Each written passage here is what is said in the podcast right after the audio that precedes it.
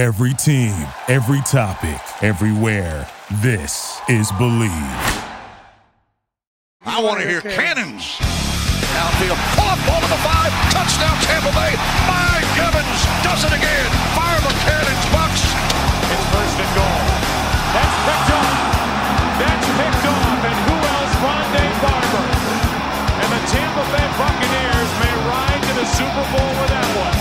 Down, 18. Dropping Gannon, looking Gannon, looking Gannon. Those up to the head. Intercepted at the 30. Derrick Brooks 30. Brooks to the 29, 20. Derrick Brooks all the way. There it is. The dagger's in. We're going to win the Super Bowl. And there the cannons go. Fire them. Keep on firing them. Keep on firing them.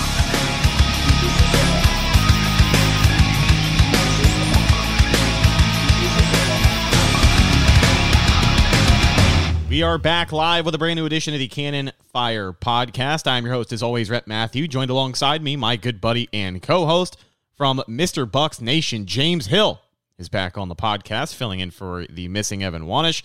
And today we will take a look ahead at the Tampa Bay Buccaneers matchup against the Houston Texans. Both teams three and four.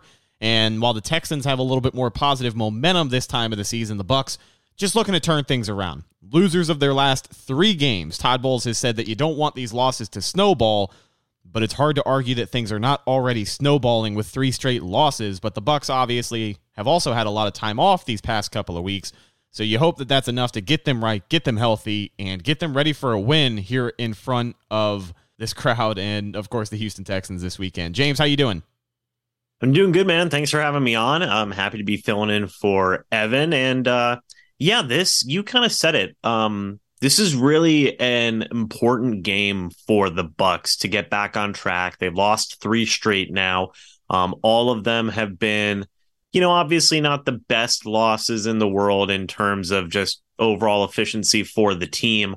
Um, you, you, go from three and one to three and four, uh, and right now, like this is the most important game for the Bucs this year up to this point right?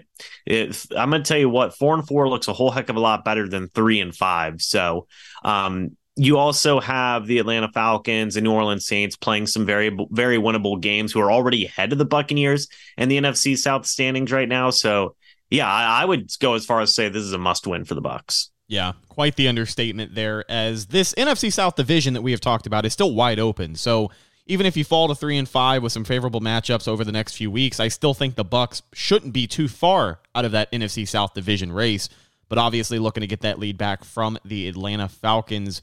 Now, before we talk about the game this week, we did want to talk about how the NFL trade deadline has come and gone on October 31st, 4 p.m. That was the deadline, and uh, nothing happened. The Bucs did not buy or sell any pieces, but we did get a spicy report, courtesy of the New York Post, I guess, subtweeted by Rick Stroud from the Tampa Bay Times.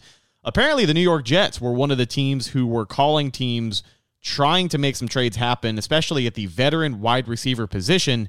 Because come to find out, the Jets called Tampa Bay and the Raiders multiple times about trying to get a hold of guys like Mike Evans and Davante Adams, just to be turned away and said that those teams are not interested in trading those guys. Now, the details of when this report initially came out is what people have been going back and forth on because I had seen Stroud mention that this was back in August, but it's still newsworthy and I guess it is still evergreen and I guess it reinforces the thought process the Buccaneers have at this time of the season with the trade deadline. Even though they are 3 and 4, eh, they're still not sellers and they are looking forward to Mike Evans at least finishing what may possibly be his final season in Tampa, but I, I do think the Bucs not moving him at all at the trade deadline definitely opens the door for that conversation a little bit more here at the end of the season about possibly retaining Mike Evans. Couple of things, right? So, firstly, I had actually made a video about this, Rhett, on my channel. We talked about it before we went live. One, I read an article published October 31st, 2023 Halloween night at 9:18 p.m. by Brian Costello of the New York Post. Jets asked about Davante Adams, Mike Evans before NFL trade deadline. So, I mean, really, it's subjective. Who are you going to believe? You're going to believe the the Bucs beat reporters, Stroud, uh, you know, Auman, and all them, or are you going to believe the New York Post's beat reporters and Brian Costello? I don't know. It's subjective. You do whatever you want to do. Um, people who are in with the Jets say that you know, they the Jets were asking before the NFL trade deadline. People who are in with the Bucs are saying that he they were asking at the start of the season. whatever. Point being is that the Jets did ask about Mike Evans at some point in time, possibly multiple points in time, depending on who you want to believe. Um, and the Bucs said no. And there's a couple of takeaways for me from that, Rhett. One is that if this did happen before the trade deadline, this still speaks to me that the Buccaneers are committed to winning football games this year right? They're not just going to be punting on the season. They're they're not going to be you know uh, selling and, and looking to move guys and lose some games and whatnot. They still want to win football games. And I know some people are going to say like, oh well, what does it matter? Well, it matters because Todd Bowles wants to keep his job right? So he's going to still want to win some football games. Jason Licht still certainly wants to win some football games. So they want to keep their guys. And this is another indication that that is the case.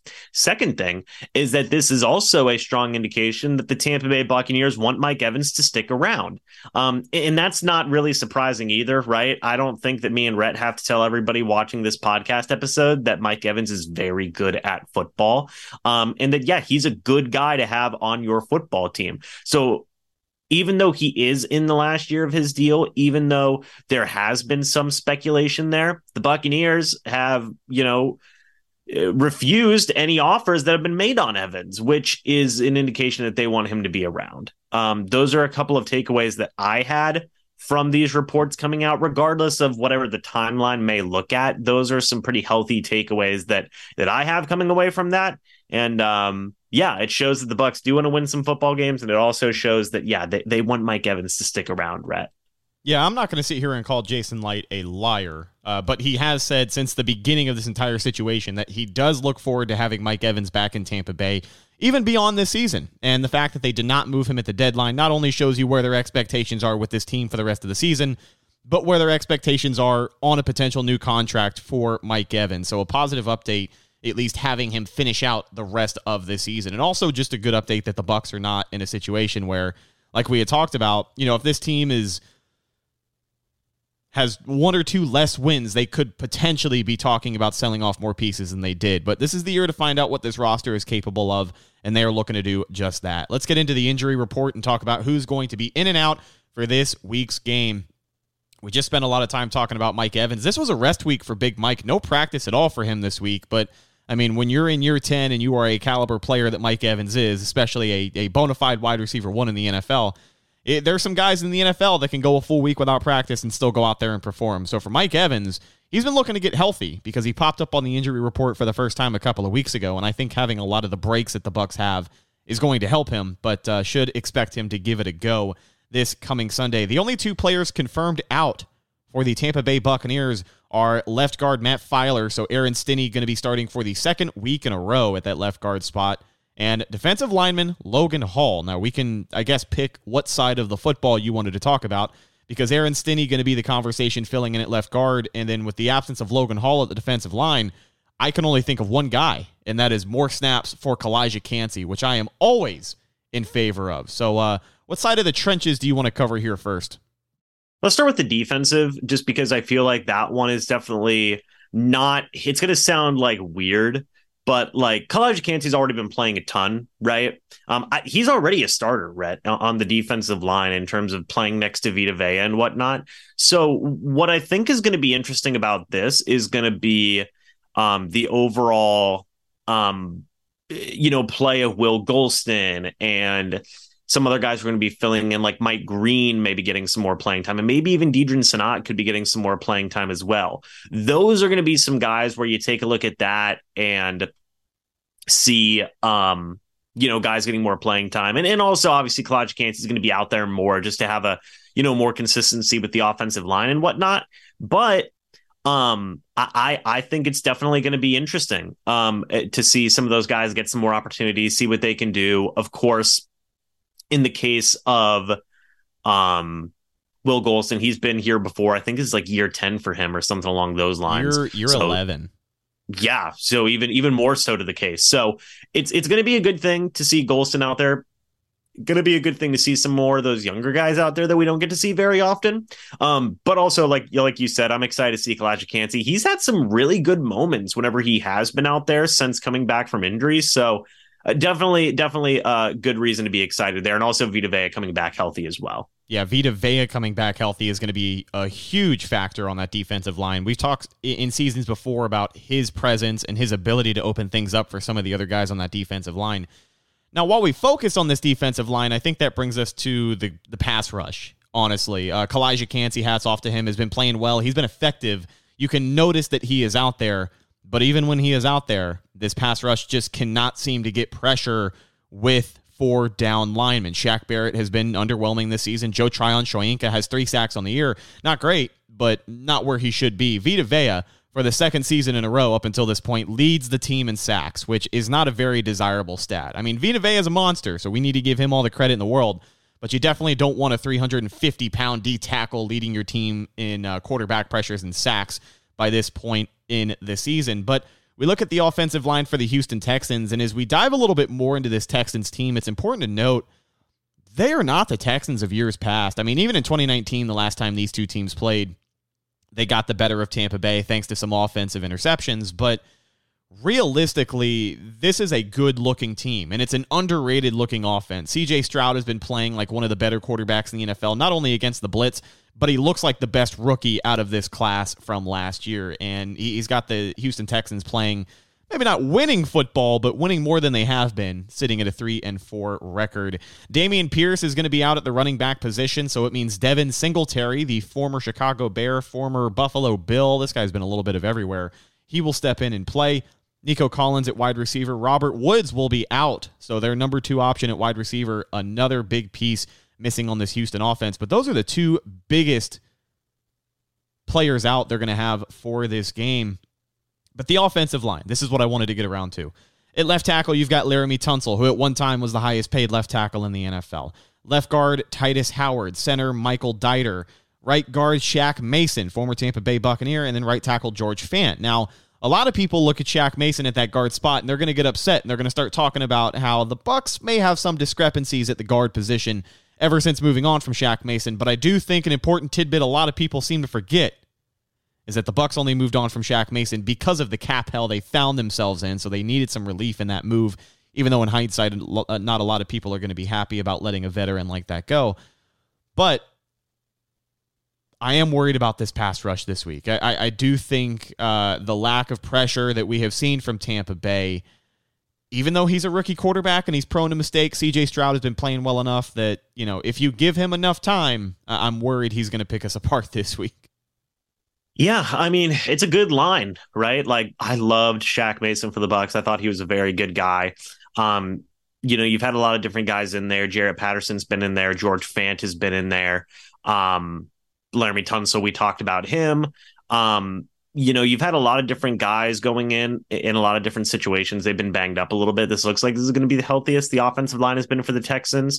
And yes, Dameon Pierce is out. Yes, Robert Woods is out. Um, Tank Dell's been doing some really good things for the Texans now the past few weeks. If you guys are big fantasy football folks, uh, if you know, you know.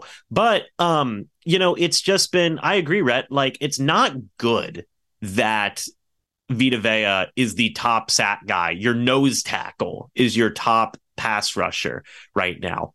Joe Tryon-Shoyinka's got to step up. Shaq Barrett's definitely got to step up. Um, and, and, really just a lot of the other rotational guys, Anthony Nelson, Yaya Diaby, um, you know, maybe even Cam Gill a little bit. And, and I think bringing back Calijah Can or Kancey returning is certainly going to help, right? Like he's he's only played in four games and he's tied for second on quarterback hits this year. Calijah Kancey is. So that's certainly going to help this pass rush. Um, but we've got to see more. Like I, I remember talking about it. I'm sure you guys talked about it as well here on the podcast. Like, you know, maybe the Bucs should have been interested in trading for a pass rusher. Like Chase Young was out there, Montez Sweat was out there. Chase Young would have been so cool to see on this defense. Um, but point pick for a third round pick. Eh, you know, I know that we haven't really supported the narrative of throwing away future picks, and I know a third round pick can, can uh, potentially still contribute on this Bucs team. But just like you said, they've been missing that. And like even when this defense was good, it always felt like they were missing that one next level pass rusher to to really be feared along that D line. Yeah, no, I I agree 100%. So I mean like, you know, I, personally, I would have paid um a I would have paid a third round pick for for him. Um, for for Chase Young, that is. But you know, the Tampa Bay Buccaneers didn't. it, it is what it is. Um, and now guys have got to step up, right? And it's not for a lack of investment. You know, Vita Vea, former first round pick, Joe Tryon-Shoyinka, former first round pick, Shaq Barrett got a big deal, Anthony Nelson got re signed, just got Calijah first round pick. Just you know, guys, Yaya Diaby's a third round pick. Like it's not for a lack of of of investment. It's just more so guys need to step up. And uh, you know, again, this is why a game like this is so important. Is if you can get some pressure on on CJ Stroud, really make him make some bad decisions as a rookie quarterback, you're, you're only helping the case here. So I think pass rush is going to be huge. Exactly what you were saying with Logan Hall being out, that certainly doesn't really help the case. But maybe that means a guy like Calijah Kancey can step up. Yeah, and just to put even more emphasis on getting pressure on CJ Stroud with just four down linemen. I, I mentioned it before. I'll say it again. CJ Stroud so far this season, when he is blitzed, a 66.7 completion percentage, 9.3 yards per attempt in passing, and three touchdowns. I believe a couple hundred passing yards in there as well.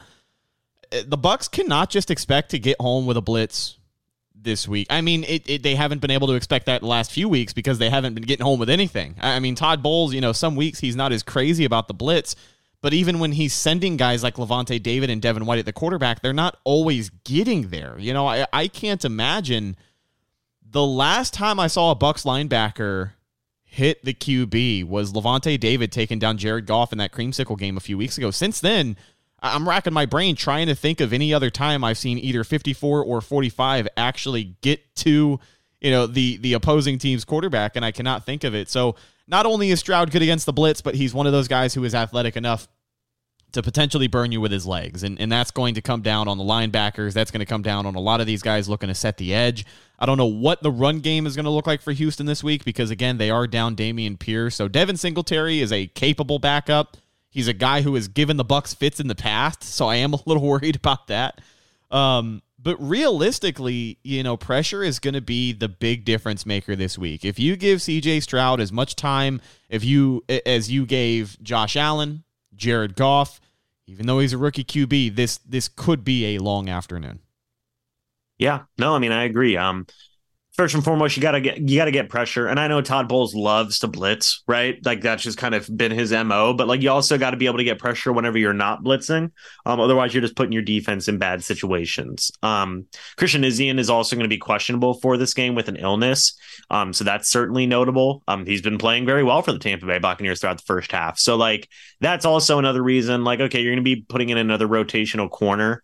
Um, you know, can you afford to blitz with with a little bit of a weakness there in your secondary? You know, I don't know. You know, that's that's just going to be another another point to make there is to say like, you know, yeah, you really got to get pressure without blitzing.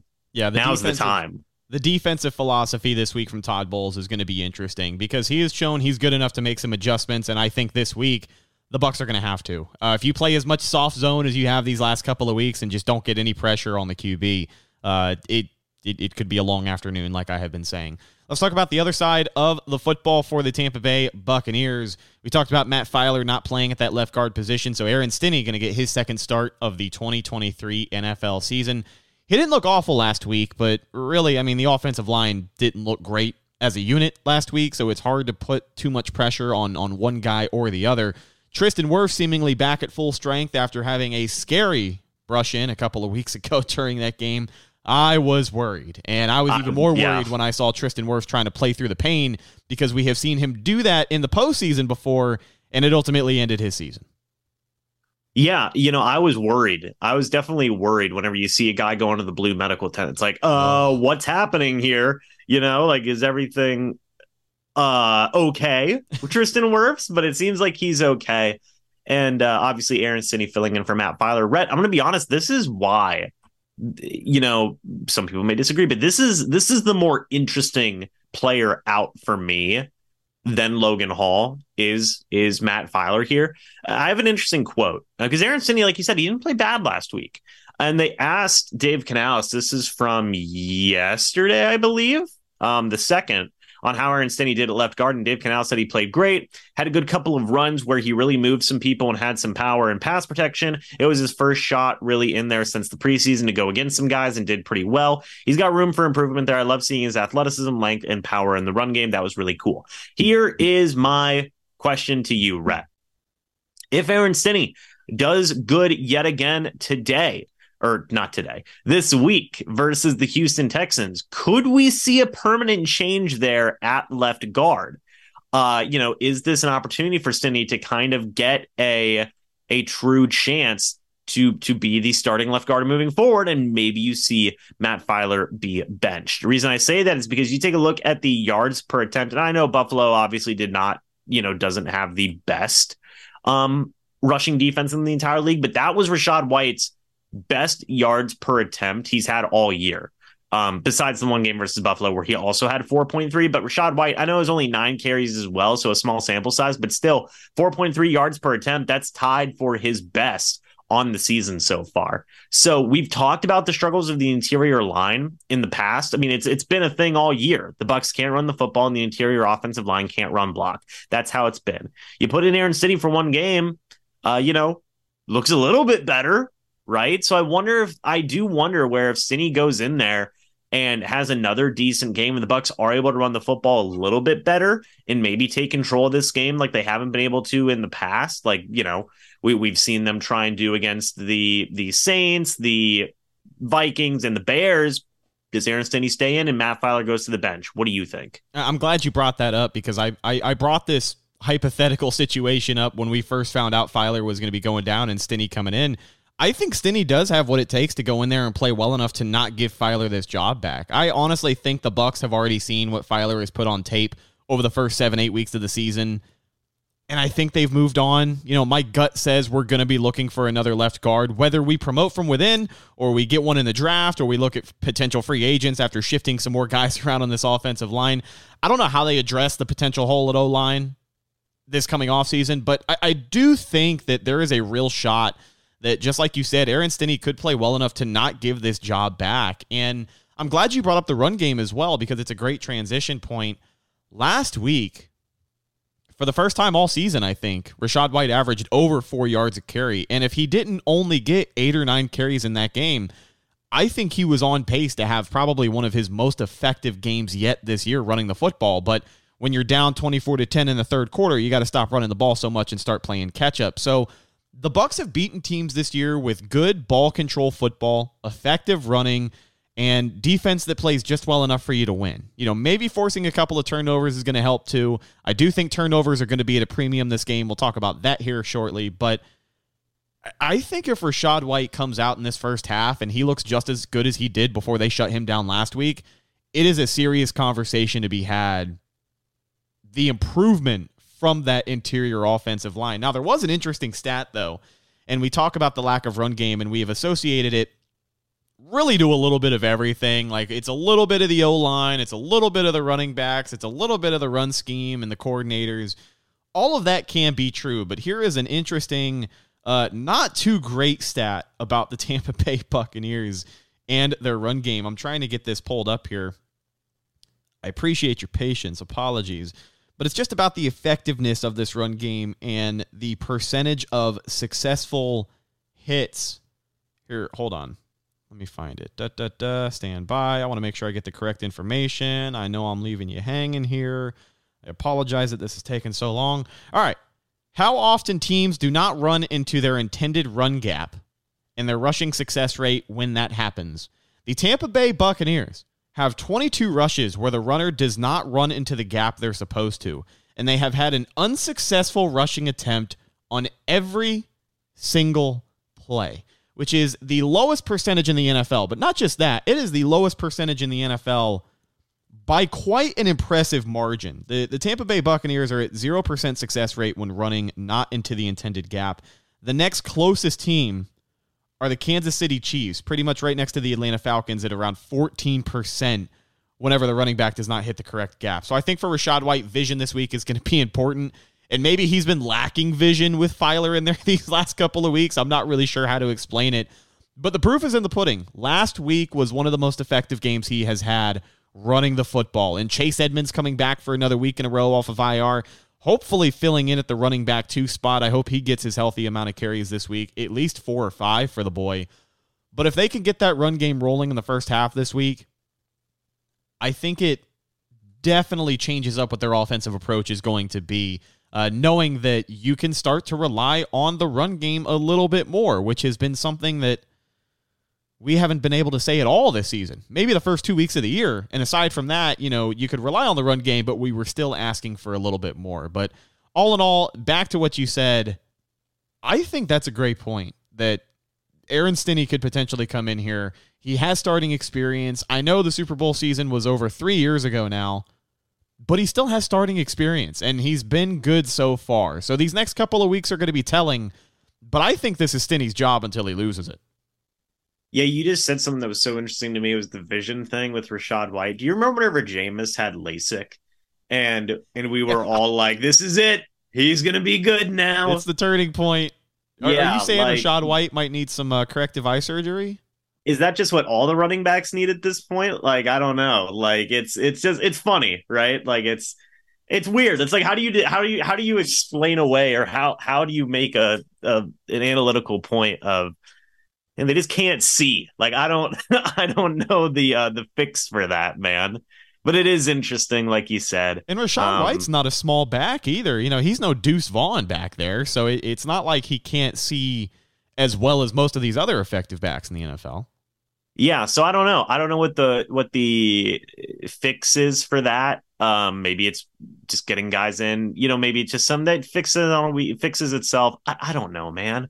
Um, it's weird though. Yeah, but but like you said, you know, like what we just talked about, maybe Aaron Stinnie. You know, he has. A, I think he has a legitimate chance to be to be that guy moving forward. Just because with the struggles, um, of this interior offensive line with run blocking and whatnot, you know, we we've talked about it before that's what this team wants to be is a run first team, a team that, you know, can really be balanced and whatnot. And you just brought in a guy who just gave Rachaad White his best yards per attempt, tied for his best yards per attempt this year.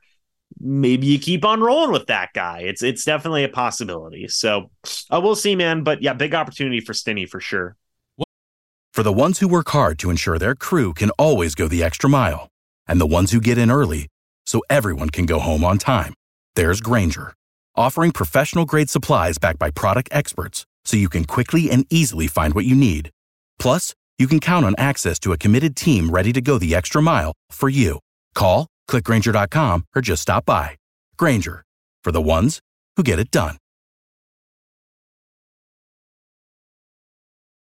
More matchup in the trenches here I want to talk about, and our moderator Willie Beeman brought it up. But that is Luke Goedeke at the right tackle position, or Tristan Wirfs at the left tackle position, wherever they decide to line him up. But the matchup between Will Anderson Jr. and whoever he's going to be shadowing on Sunday afternoon. Now, Will Anderson Jr., for being a top draft pick, has been a little underwhelming as a pass rusher. Only one sack so far on the season, but that does not mean he can't take your lunch money. We, we've talked before about the development of these pass rushers and how sometimes it's going to take a little bit longer you know, it's going to take two to three seasons maybe to see the full extent of that guy's tool set, what he's capable of.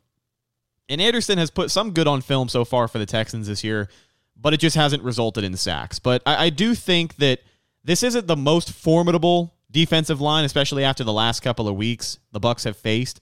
But I do think it is going to be a good test for Luke Goedeke, who's who's looking to bounce back. I, I think he played okay last week, but you know, this interior, especially Ed Oliver, was having a field day with the interior offensive line last week. Cody Mauch going to be looking to bounce back. Robert Hainsey as well. And then, of course, Aaron Stinnie making his second straight start there at the left guard position. But along this Texans defensive line, you got Will Anderson at left defensive end, Dylan Horton, the rotational player behind him, Maliek Collins at D tackle. Former Buccaneers draft pick Khalil Davis is a rotational D lineman for the Houston Texans. Uh, Sheldon Rankins, their probably biggest name D tackle, is questionable headed into this matchup. I want to assume he plays, but you never really know. Kurt Hinish also on there as well. Jonathan Greenard, Jerry Hughes, Denzel Perryman at the Mike linebacker position, Shaquill Griffin at corner, Jimmy Ward at safety, Jalen Pitre at safety, and uh, Steven Nelson rounding out that other cornerback spot. So the names might not be there but it doesn't mean you can get cute with the offensive game plan this week. I, I think uh, I think realistically you can't underestimate any team at this point in the season with an offense that has been as underwhelming as the Bucs has so far this season. But when you look at Dave Canales, James, and you look at maybe what he brings to the game plan this week, I know we just talked a lot about the run game, but what else are you looking for from uh, from Big Dave looking to bounce back? Yeah, well, firstly, I, I want to talk about Jonathan Greenard. Um, he's been kind of homie's been kind of going crazy. He's got six sacks so far this year and through seven games. Um, he's coming off of a two and a half sack game that he had versus the Carolina Panthers um, on October 29th versus uh, you know they lost that game but still it's basically been Jonathan Greenard and then everybody else um which has been interesting. Um, so you know that is one guy that I would definitely keep an eye out for. Um, like what you said, like Will Anderson's an interesting guy. He's the third overall pick in the most recent NFL draft. CJ Stroud was the second overall pick. Um, you know, it's it's going to be some interesting matchups for Tunsil and um Goedeke um, at the tackle positions and whatnot. Um, what what to see from Dave Canales? Um, you know, there's been a lot of talk about not rolling out Baker, and that's been successful for the Bucs recently. I'm not a big, super big like, you know, X's and O's guys like that. You know, in terms to say like, hey, you know what works in what situations and what doesn't. I'm just going to be honest i'm not that smart. But um you know it's it's still if it works you know that's going to be one thing to to definitely look to do more.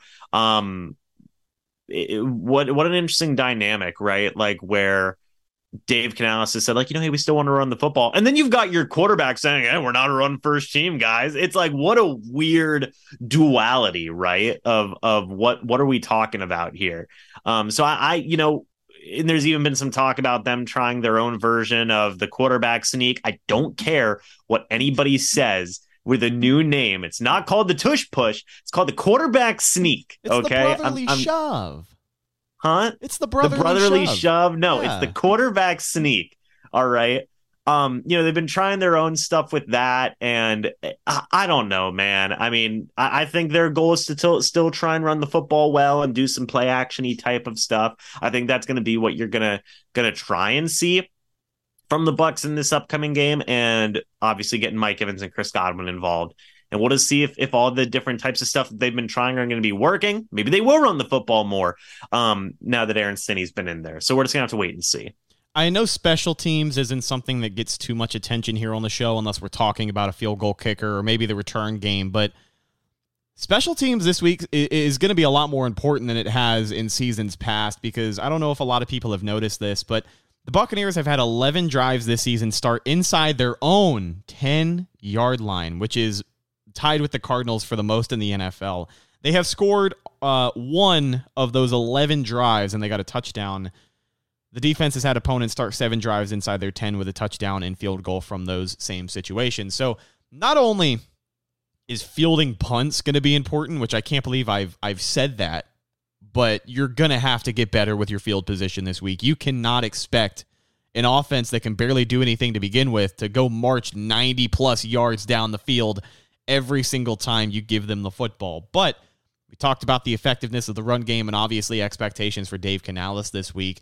Wanted to get some more thoughts on Baker Mayfield and where you think he is so far because a lot of people think the clock is ticking for Baker. And I think, you know, if he plays two or three more bad games, then obviously we're going to have the discussion about benching him. But I do think people think his leash is shorter than it really is. Um, I, I had seen a lot of discourse today on on the Twitter app, as you normally do, and that's always good. Especially when you got you know Buccaneers beat writers getting angry with fans. uh, that's always entertaining. But you know, talking about Baker so far this season, it, it's hard to say that he has been great, but it's also hard for me to say that he has been just god awful. You know, like I think I think a lot of the a, a lot of the a lot of the ways that this offense has come up short so far this season, part of it is because Baker simply has to play better. You know, we have we have talked at nauseum these last couple of weeks just about all the things that could be better and should be better on this Buccaneers offense, but Baker Mayfield I, I feel like if you give him a run game this week, he's going to bounce back and he's going to play well and he's and he's going to have a lot more people talking about the upside that he brings to this team. I, I think realistically, a lot of people. I mean, tempering expectations has been a hot topic this year as well. You know, a lot of people had to come to come to come to terms with the fact that the Bucs probably weren't going to win a Super Bowl this year. You know that that was breaking news to a lot of people after Week Seven. But Yeah. the spot that they were in, $56 million over the cap to start the offseason. You got to make all of these strategic moves to field a team, and it's a team that a lot of people thought this year was only going to win one or two games. Not a lot of people around here, don't get me wrong. Nobody on this podcast said the Bucs were going to be 2 and 15 this year. But a lot of the media thought they were going to be a top 5 bottom team in the NFL. And now we're talking about them winning enough games this year to get a draft pick in the first round for 2024 that isn't really going to help him. Um, so going back to Baker, you know, I, I really do think that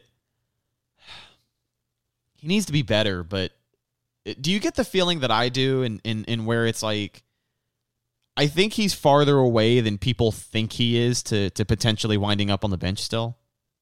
So I'm so happy you brought this up because this has been something that I've been thinking a lot about, and I've heard the opinions. Right? I don't know who was popping off on Twitter today, by the way, uh, for the media. Was Oh, it, it was- Stroud? It was, probably it was- Stroud. Yeah, it was Rick Stroud and Greg Auman were uh, were really giving it to some people today.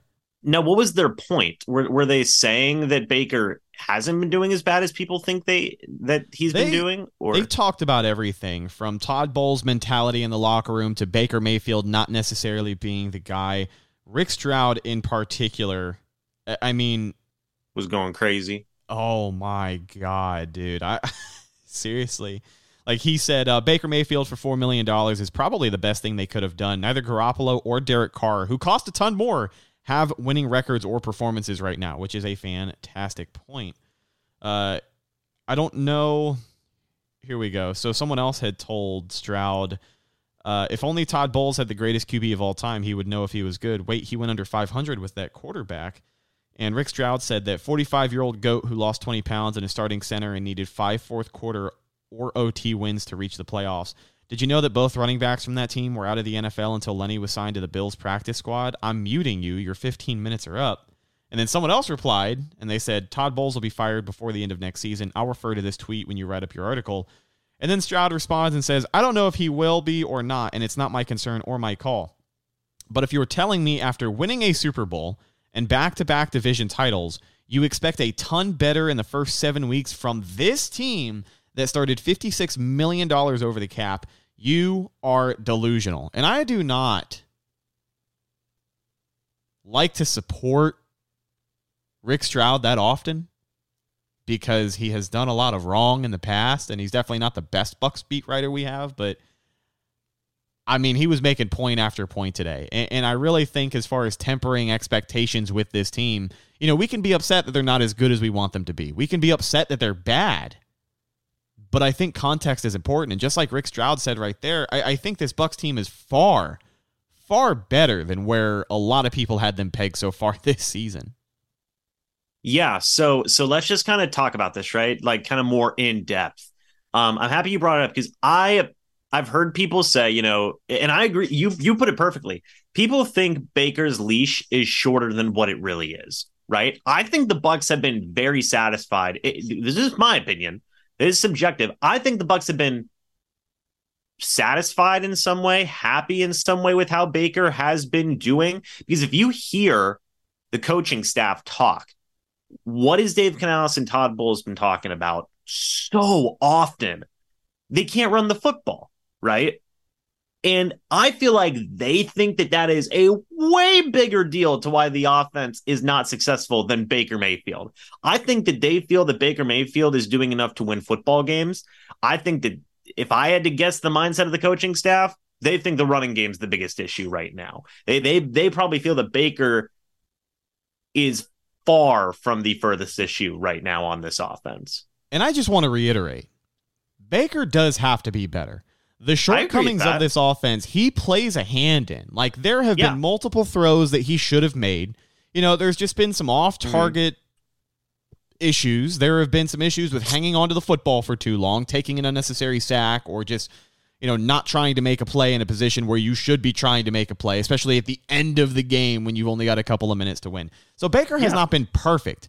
But just like Right. Stroud says here, given what's in front of him, his fourth team in 16 months, first time play caller, and offensive line issues, I think he's been okay. And I definitely don't think he's as close to being benched as a lot of people would like to believe. I, I think, just like Evan has said before, if the Bucs eventually turn over to Kyle Trask, this season is over. I mean, by the time we see Kyle Trask come in in the regular season, unless it's injury, this season is probably long over by the time we finally get to that point. Yeah, I, I think that Baker's been playing fine so far this year. And and I agree. And I will say that I I does Baker need to play better? Yes. Is Baker the worst part about this offense right now? No. no, he is not. Uh they have a league worst rushing attack, and it's just not even close, right? Um the offensive line has not been great so far this year in terms of run blocking uh, and a little bit in pass blocking as well in terms of the interior offensive line and whatnot. Um, now, does Baker get a lot of passes batted down at the defensive line of scrimmage? Yes. Does he miss some throws on deep balls to guys like Trey Palmer and whatnot?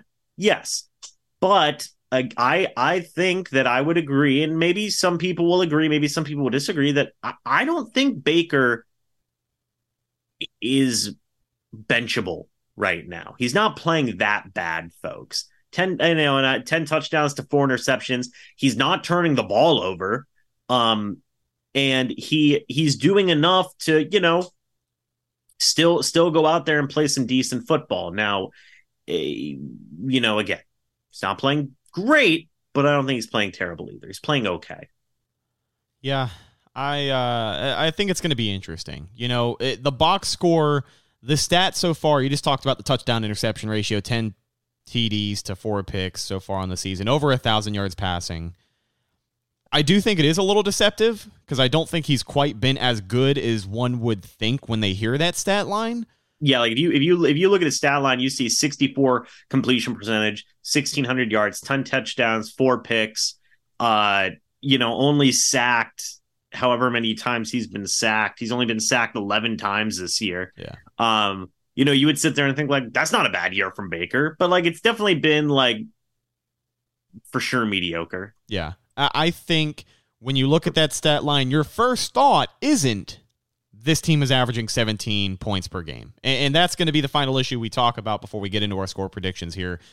Is the scoring offense? Uh, red zone offense has obviously been a struggle for the Bucs when they can get there. We talked about the run game, the offensive line, both of those looking to bounce back this week and ultimately create more opportunities. I, I, I think I think this is a week where the Bucs have a legitimate chance for things to to just play into their favor for once. You know, these last couple of weeks, it seems like whenever things can go wrong, they usually do, and the Bucs have lost to better teams. Now, I think the Houston Texans are a good team.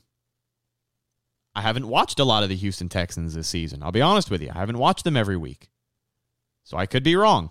We could get a bunch of angry Texans fans in the comment section when I when I say the following comment. But well, I think the Texans are good. I think when the Bucs have played their best ball this year, I don't think the Texans are better. I think the Bucs have a better group of players at their core. I think they have more experience, which is going to help them in the long run. I think this is a defense that can force takeaways even though the turnover differential in this game is going to be kind of crazy. The Bucs with the NFL's best turnover differential. And the Texans, I believe, not very notorious for turning the ball over. I should have a I should have a better stat for you here in a second, courtesy of Greg Auman. But let me see. Sorry this is taking so long. I should probably have these ready to go whenever I tease stats. That way I can just read them and not have to sound like an idiot while I scramble and look them up. So turnovers are going to be hard to come by, and Bucs Texans on Sunday. Houston impressively has an NFL low four turnovers all season long, despite a rookie quarterback. While Tampa Bay is tied for second fewest with six and seven games, the Bucs have the league's best turnover margin at plus eight. The Texans are at plus five.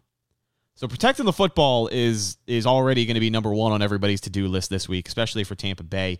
Cleaning up that discipline is going to be something else. We have not talked about that, but Jesus Christ. you have got to stop getting 10 false start penalties a game. We just can't do it.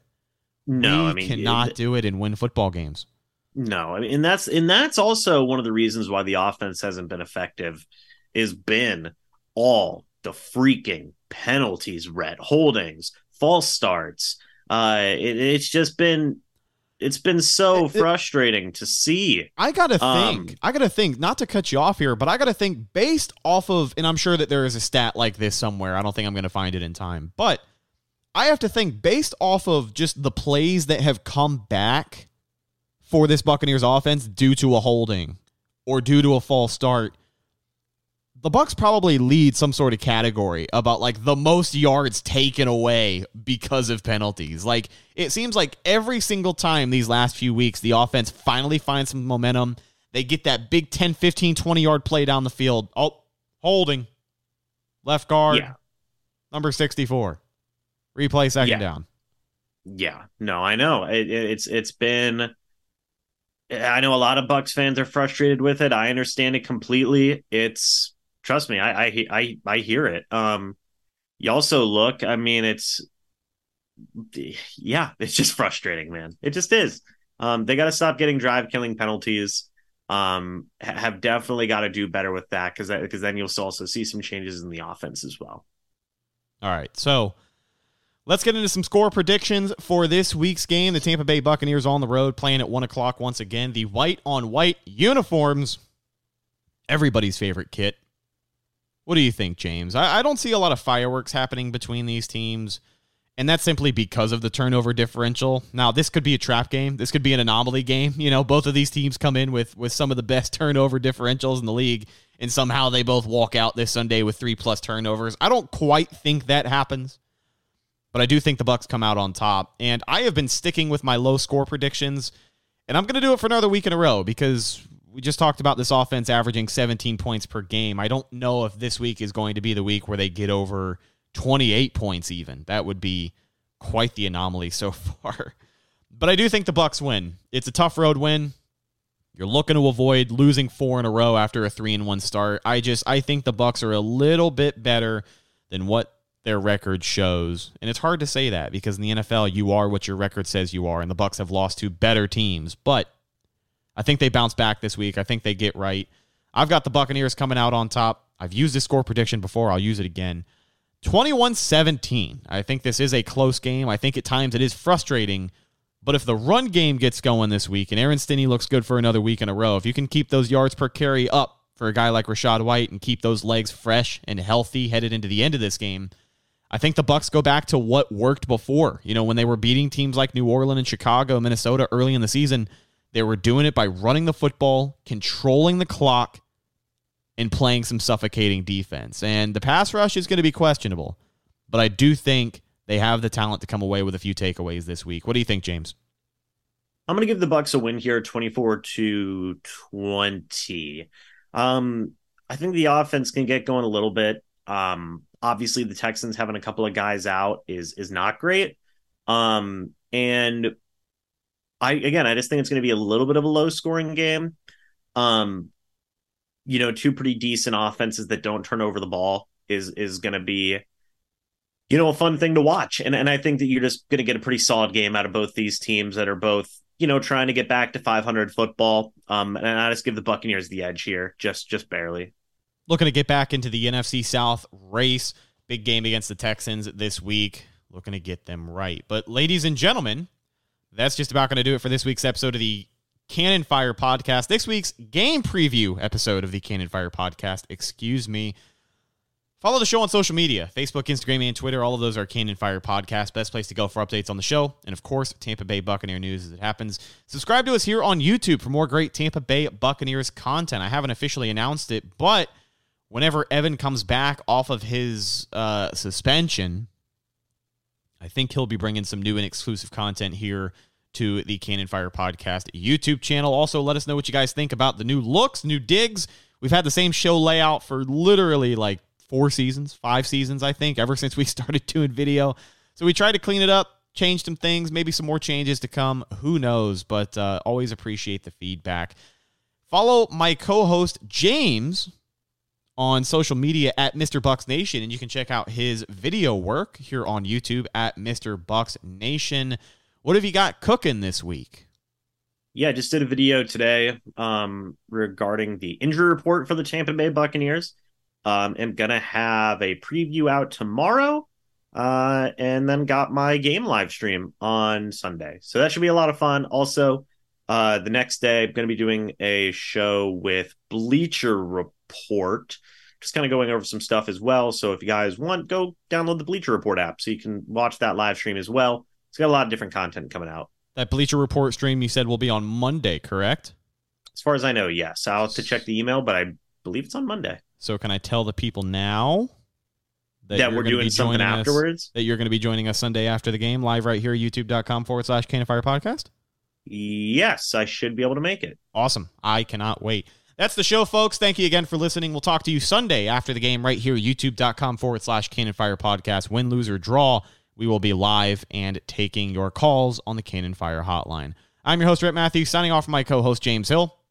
We'll talk to you in the next one. Until then, and as always, thank you for listening and go Bucs. Thank you for listening to Bleav. You can show support to your host by subscribing to the show and giving us a five star rating on your preferred platform. Check us out at Bleav.com and search for B L E A V on YouTube. Shopify helps you sell at every stage of your business. Like that, let's put it online and see what happens stage. And the site is live. That we opened a store and need a fast checkout stage. Thanks. You're all set. That count it up and ship it around the globe stage. This one's going to Thailand. And that, wait, did we just hit a million orders stage?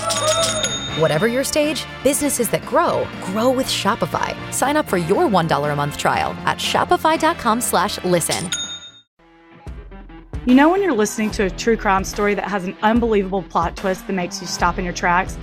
That's what our podcast, People Are the Worst, brings you with each episode. I'm Rachel. And I'm Rebecca. We're identical twins who love true crime cases that make you say, didn't see that coming, and we hate the people responsible for them. Listen to People Are the Worst now on Apple, Spotify, or wherever you get your podcasts.